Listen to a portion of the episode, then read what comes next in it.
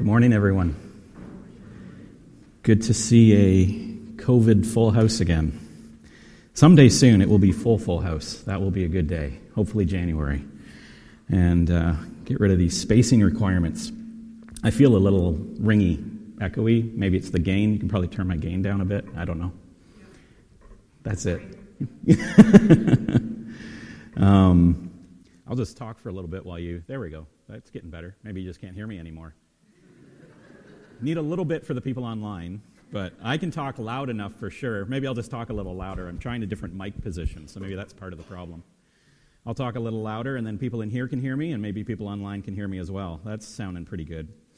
Um, we're continuing in our series on the imperfect disciple, and um, as you're reading the book, you may think that at times Mr. Wilson is perhaps a bit of a pessimist and a little bit mean and a little bit insulting. He spends a fair amount of his time saying unflattering things, starting with himself, but also including the church, and especially this week, the pretend church, the fake church, the polished church, or as he talks about in this chapter, the Instagrammed church.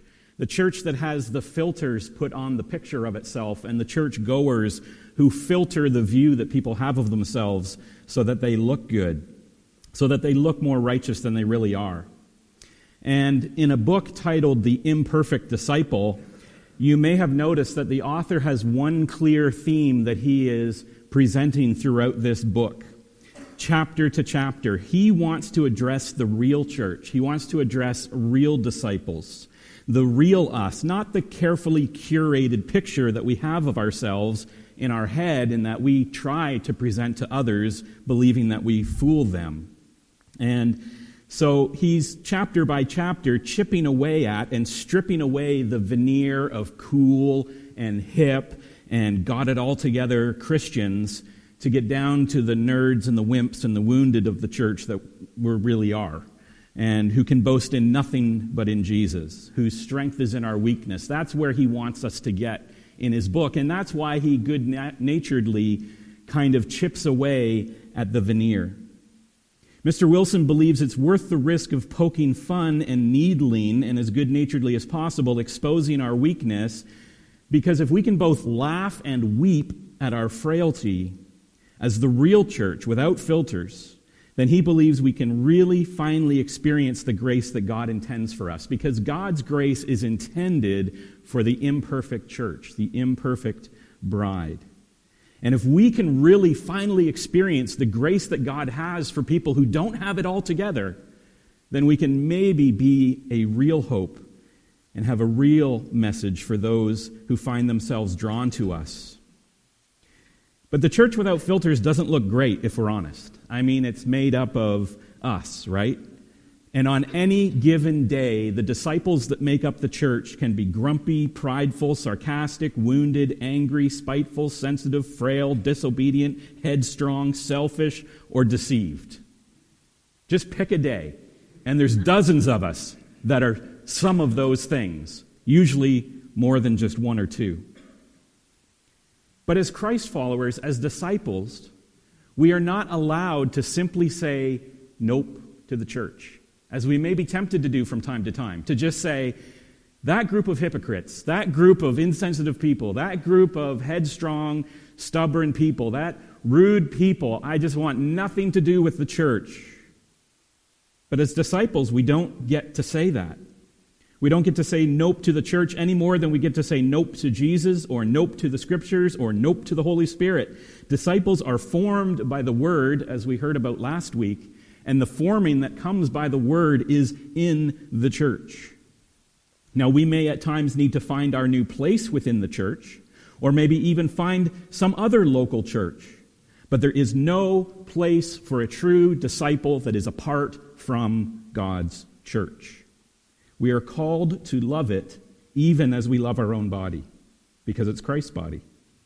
We are called to love it as we love Jesus, because it is Jesus' bride imperfect though she may be.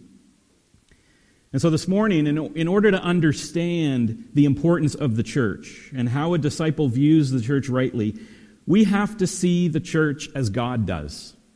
So the first third or so of this message is about how God sees his church and us coming to understand God's view of us. And that means we need to get our brains around and our hearts around a very awkward and embarrassing intimacy that God reserves for the most unlikely, unworthy, and imperfect bride us.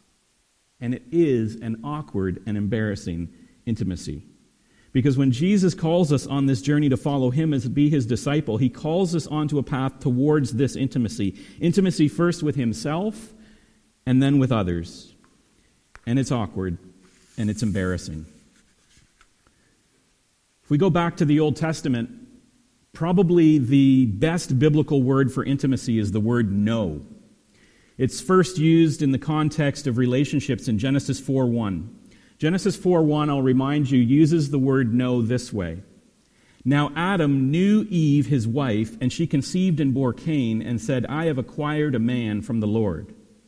Now that's from the King James Version.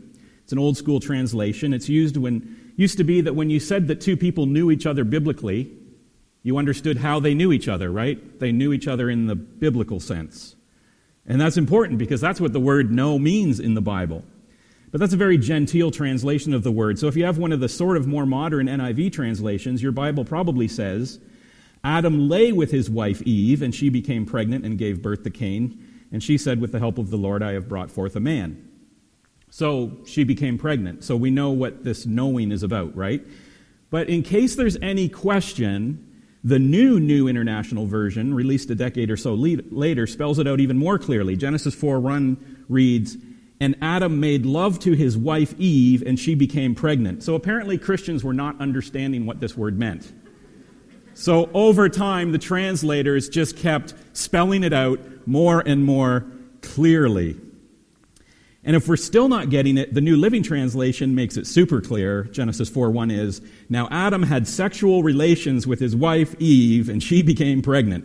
So I think that's clear enough now. They finally got it through our heads. This is what the word know means. But those are very mechanical and functional descriptions of what is taking place physically. But the, the word really is know, and the Hebrew word for know here is yada. And the definition of yada is to know and to be known completely. And that's why it's used of Adam and Eve. That's why it's used of husband and wife. Yada is used over a thousand times in Scripture, and it encompasses all kinds of knowledge. It means to know observationally by seeing, and experientially by doing, to know intellectually by our mind, and to know sensually by our senses. We don't want to just blush and brush past Genesis 4:1 because this is a yada moment between a husband and a wife. It's an intimate connection to know and be known, and it's not here by accident. There's something to be said for the sacredness of sexual intimacy. That when we first read about sex, first of all, it's in the first 10 pages of the Bible, but it's a description about intimacy, yada knowledge between Adam and Eve. It's about intimate knowledge, not simply function. Now, where am I going with this? Well, that word, that same word, yada, is the word that God uses for how he wants to know us and how we are to know him. It's no accident that the church is considered the bride of Jesus or the bride of Christ. The people of God have always been considered the betrothed of God. Over and over, yada is the word that is used to describe how God knows you and how he wants to be known by you. David uses the word yada about six times to describe how God knows us in Psalm 139. He says, O Lord, you have examined my heart and know everything about me. You know when I sit down or stand up. You know my thoughts, even when I'm far away. You see me when I travel and when I'm at rest at home. You know everything I do. You know what I am going to say even before I say it. You know, you know, you know. David speaks to God in this intimate way. It says, God, you know how I feel. You know how I hurt. You know how I'm thinking. You know my heart. That's how God wants us to know Him. But what about God and His people as a whole? What about God and His church or His nation? God and His ecclesia, those who are called out of the world to be His. What does God think about them? When God speaks of His relationship to His people in the Old Testament, he says a lot more than simply he wants to know his people. Just like the translators had to spell it out for us in Genesis 4 1, God repeatedly spells it out for his people how he wants to know them. And he says it in embarrassing ways like this. By the prophet Hosea in chapter 2, he says, I will make you my wife forever, showing you righteousness and justice, unfailing love and compassion. Fairly obvious. He's speaking of Israel. He says, I will take you, Israel, and make you my wife forever. But it gets better. Through the prophet Ezekiel, God describes his desire for Israel this way. He says in chapter 16, verse 8, When I passed by you again, I saw you, and behold, you are at the age for love, and I spread the corner of my garment over you, and I covered your nakedness. I made my vow to you, and I entered into a covenant with you, declares the Lord God, and you became mine. Well, that's awkward, isn't it? That's embarrassing. This is God talking about his people, Israel. He says, I saw you. You were ready to be a bride. And I came and I put my cover over you and I covenanted with you and you became mine. That's how God speaks when he's speaking about his people. And I'm leaving out the saucier parts of Ezekiel 16. You can go and read that and continue on and see how God talks about his bride. His people are his wife, his betrothed. And here's the really embarrassing part of this this is where it gets really awkward. Every time God starts talking like this to his people, it's when his bride is at her ugliest and least deserving. That's when God brings out this language about how he wants to marry his people and make them his wife and put his garment over them and covenant with them. It's when his people are at their ugliest and least deserving, when his people are at their most imperfect. In order to make his point through the prophet Hosea that we read, to set up that incredible promise of verse 19, God had his prophet Hosea marry a certain woman who practiced a very old profession, the oldest profession, some would say. I'll read it in the NIV version, it's a little more subtle.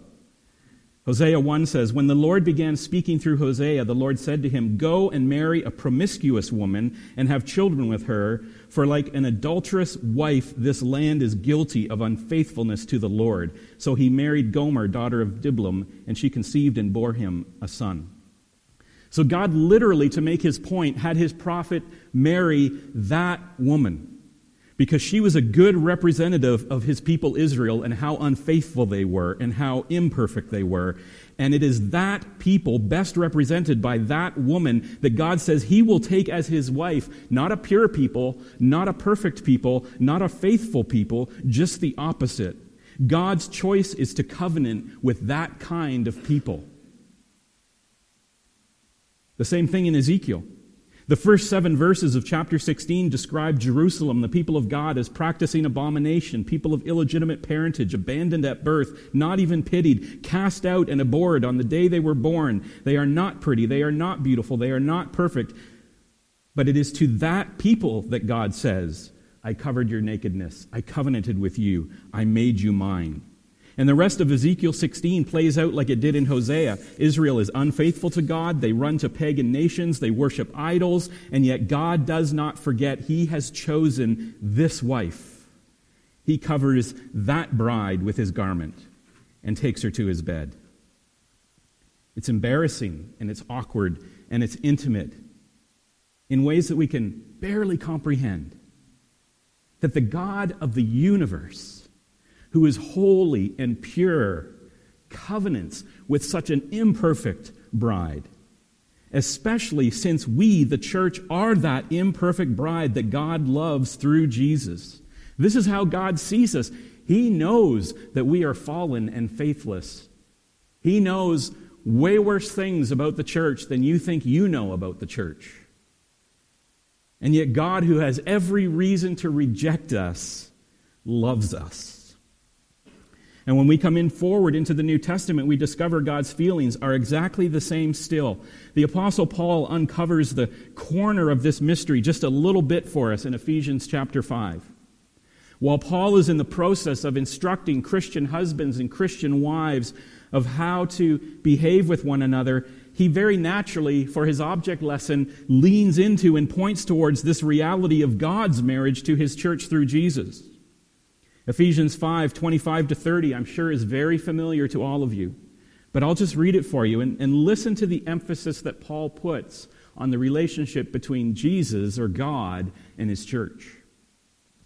He says, Husbands, love your wives as Christ loved the church and gave himself up for her, that he might sanctify her, having cleansed her by the washing of water with the word so that he might present the church to himself in splendor, without spot or wrinkle or any such thing, that she might be holy and without blemish.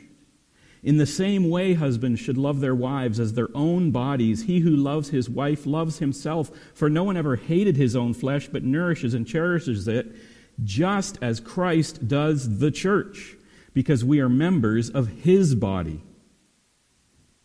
You see, Paul's trying to make a point about husbands and wives but meanwhile, he's telling us a lot about Christ and the church. That embarrassing, awkward intimacy that the Father had for Israel, Christ and the Father and the Holy Spirit now have for true Israel by faith, the church this deeply intimate bride and groom kind of love of God, expressing it now towards the church through Jesus. And furthermore, we see that this love of God is not just sentimental. The love of God, which he takes the initiative to express to his imperfect bride, is a love of action. I don't know about you, but it seems like our culture has lost what the meaning of love actually is anymore. There are poets who write about love. There are songwriters who sing about love.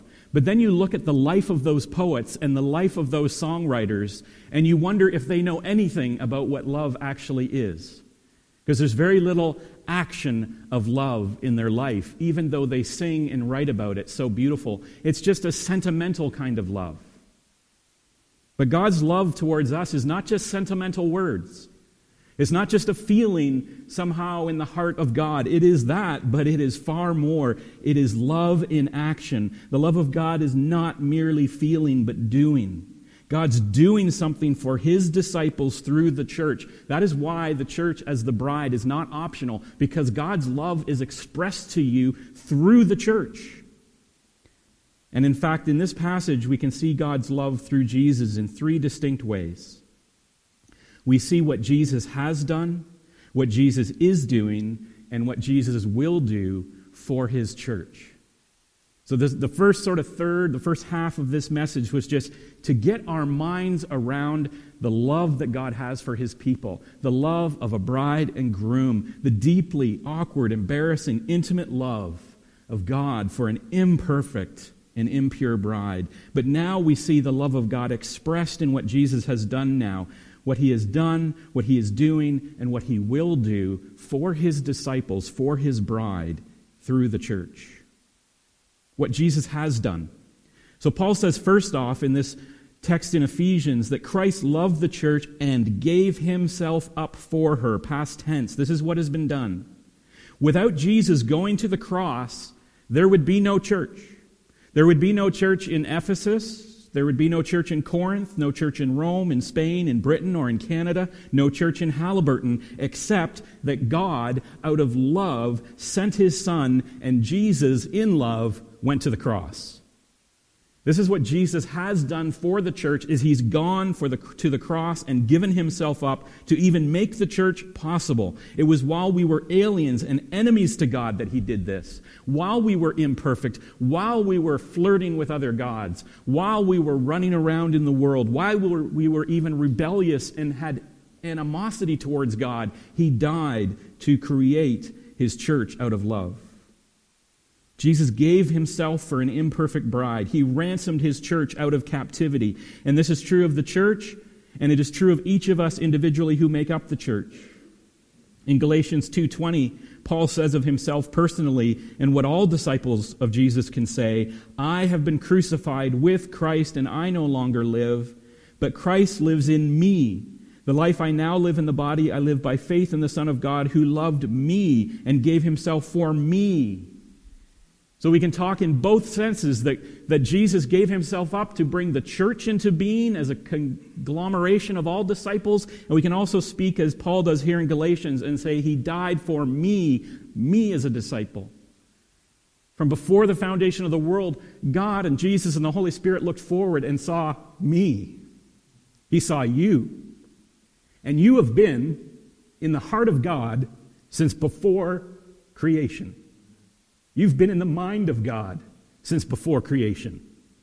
He died for you personally and for the whole church to bring it into being, to incorporate you into his bride, to make you a part of his bride, the church. That's what Jesus has done. Secondly, what is Jesus doing in this text? The Apostle Paul then goes on to say, after having given himself to form the church, Jesus did it that he may sanctify her having cleansed her by the washing of water with the word. And that is what Jesus is doing. He gave himself on the cross for our justification, or what we might call our salvation. And now, after our justification in the church, he is sanctifying us. The church is for our sanctification. It is for cleansing us, for washing us with the Word of God. It's important as disciples that we understand this point. Justification, which makes us right with God, what we think of as our salvation, is not an end unto itself. And we are often tempted to think that way. Jesus died to forgive me and save me from my sins. Full stop. I'm done with the gospel. Well, God isn't done. Jesus isn't done. There's nothing in the Bible that says that we can pick and choose from the will of God like it's a buffet like, I'll have the forgiveness and the justification, but I won't have the sanctification because, you know, sanctification goes straight to my hips. No, it's Jesus who justifies, and it's Jesus who will sanctify. If you've been justified, you will be sanctified. Right? Jesus says he has done it that he may sanctify her, having cleansed her by the washing of water with the word. Justification must lead to sanctification. Sanctification is not an exhortation in the scriptures. Jesus does not implore us by his word, please take my sanctification just as you took my justification. It's not an option. If you've been saved, if you've been forgiven, if you've been justified, you will be sanctified. It is he who wills and works within us. Writing his letter to Titus in chapter 2, Paul writes that the grace of God appeared, bringing salvation and training us to live self controlled and upright lives as we await Jesus, who gave himself for us to redeem us from all wickedness. That's the justification part. We got that. So Jesus gave himself for us. Sounds familiar to Ephesians. To redeem us from all wickedness and to purify for himself a people that are his very own, eager to do what is good. Don't miss that. Jesus died to save us, to redeem us, to justify us, and to purify for himself a people. You don't get to pick and choose. You don't get to say, I'll take your forgiveness, but I'll live my impure life. Jesus will not allow that to happen. You see, Jesus died for our justification not as a finished work in itself, but to commence sanctification in order to purify this people who are eager to do good. It's in the church. If we go back to Ephesians, in the church, by the washing of the word that Jesus is sanctifying his disciples. He does it. God does it. We may resist it at times. We may run at times and we may stumble at times in our sanctification. We may walk slowly in our sanctification. But the attitude and direction of a justified disciple who is forgiven, the attitude and direction of our heart remains aimed at the cross, aimed at Christ, aimed at our Savior. He is our treasure and He is sanctifying us. That is the natural and inevitable result of justification. Philippians 1 6 says, Being confident of this, that he who began a good work in you will carry it on to completion until the day of Christ Jesus. So, God's love for his bride, his church, is in what Jesus has done. He's given himself for our justification. It is what Jesus is doing. He is sanctifying us by the washing of his word in the church.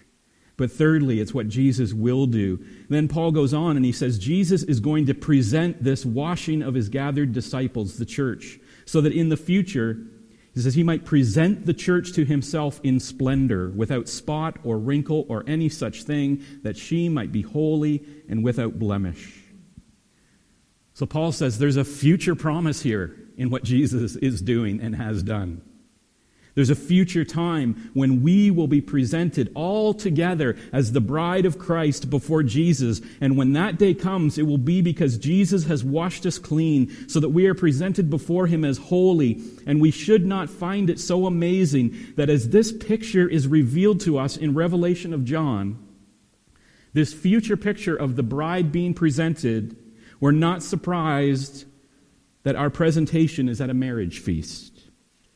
Revelation 19, 6 to 8 says, Then I heard what seemed to be the voice of a great multitude, like the roar of many waters, and like the sound of mighty peals of thunder, crying out, Hallelujah!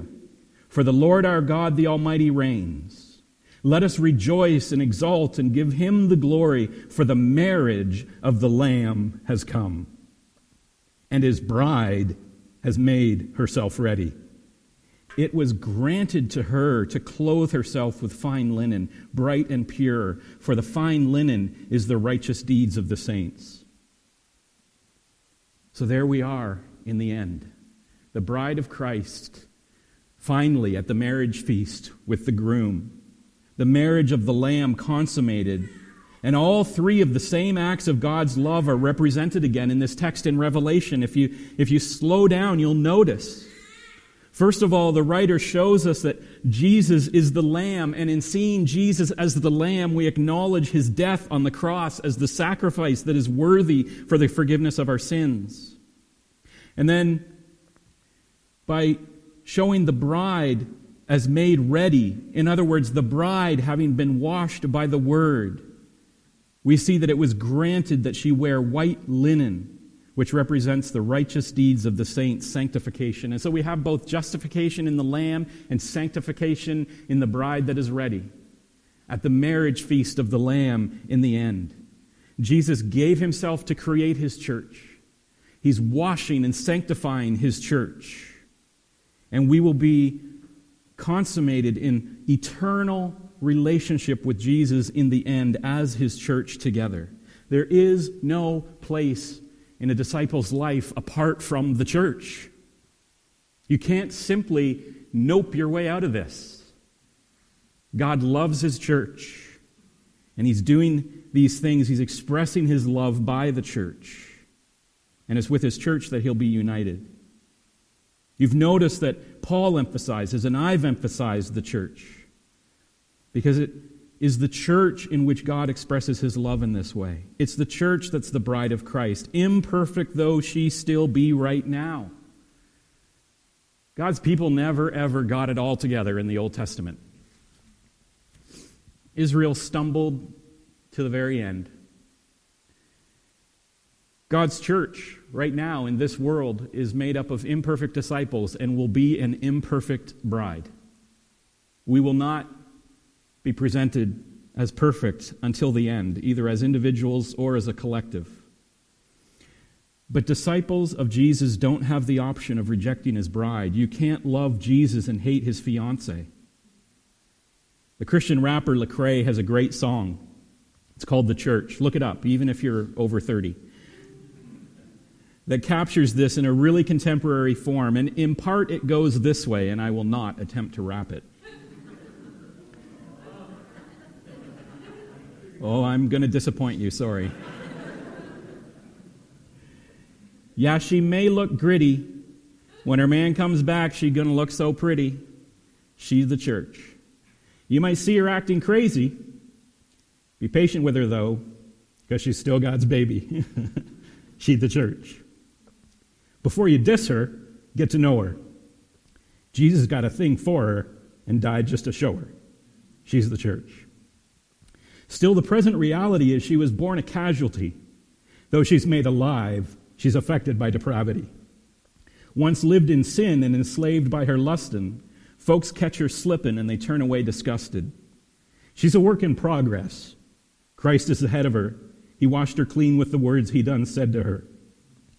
She's already pretty, but she's not really dressed. Sometimes she may look silly, but she's far from a mess. Look at Ephesians 4, where Paul gets practical. 1 Timothy and Titus, if you think I'm irrational. That's Lecrae expressing what God has said, what Jesus has said, what Paul has said, what John has said. We're the bride of Christ. And we're not pretty, but we're not done.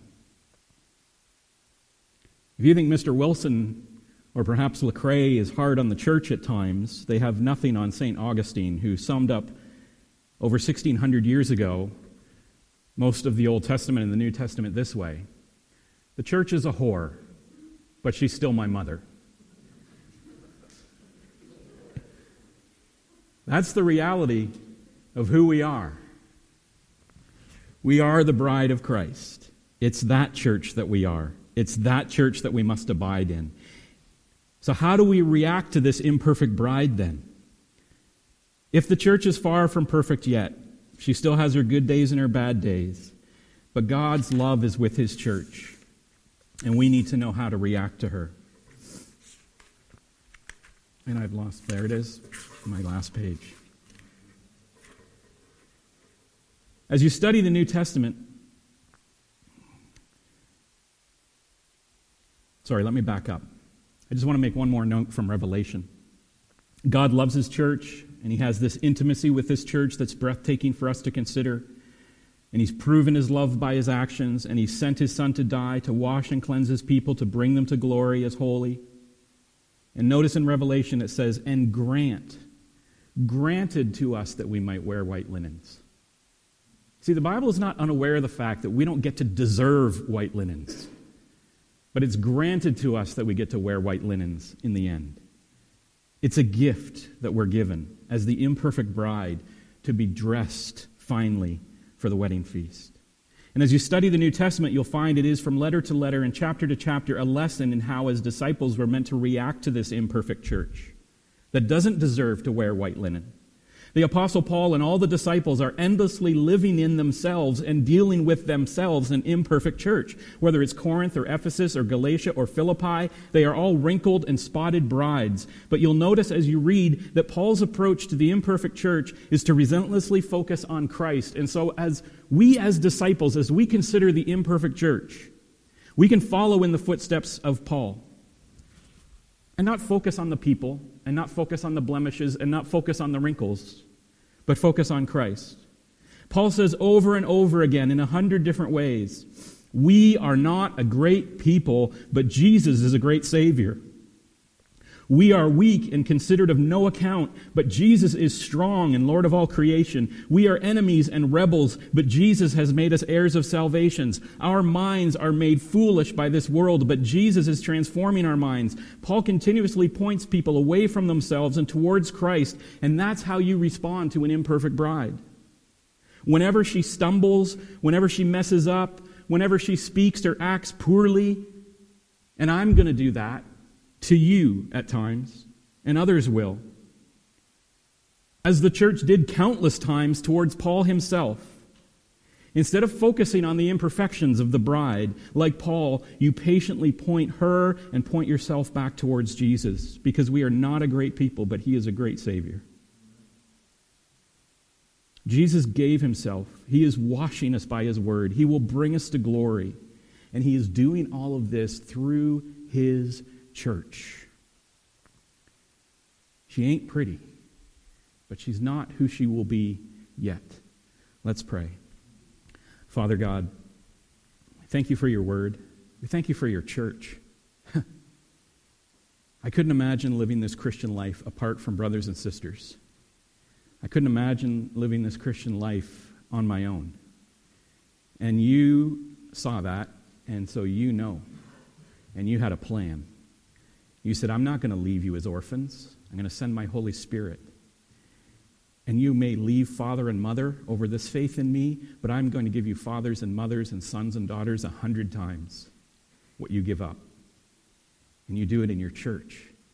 We have brothers and sisters and aunts and uncles and fathers and mothers of a spiritual nature that replace anything that we leave behind.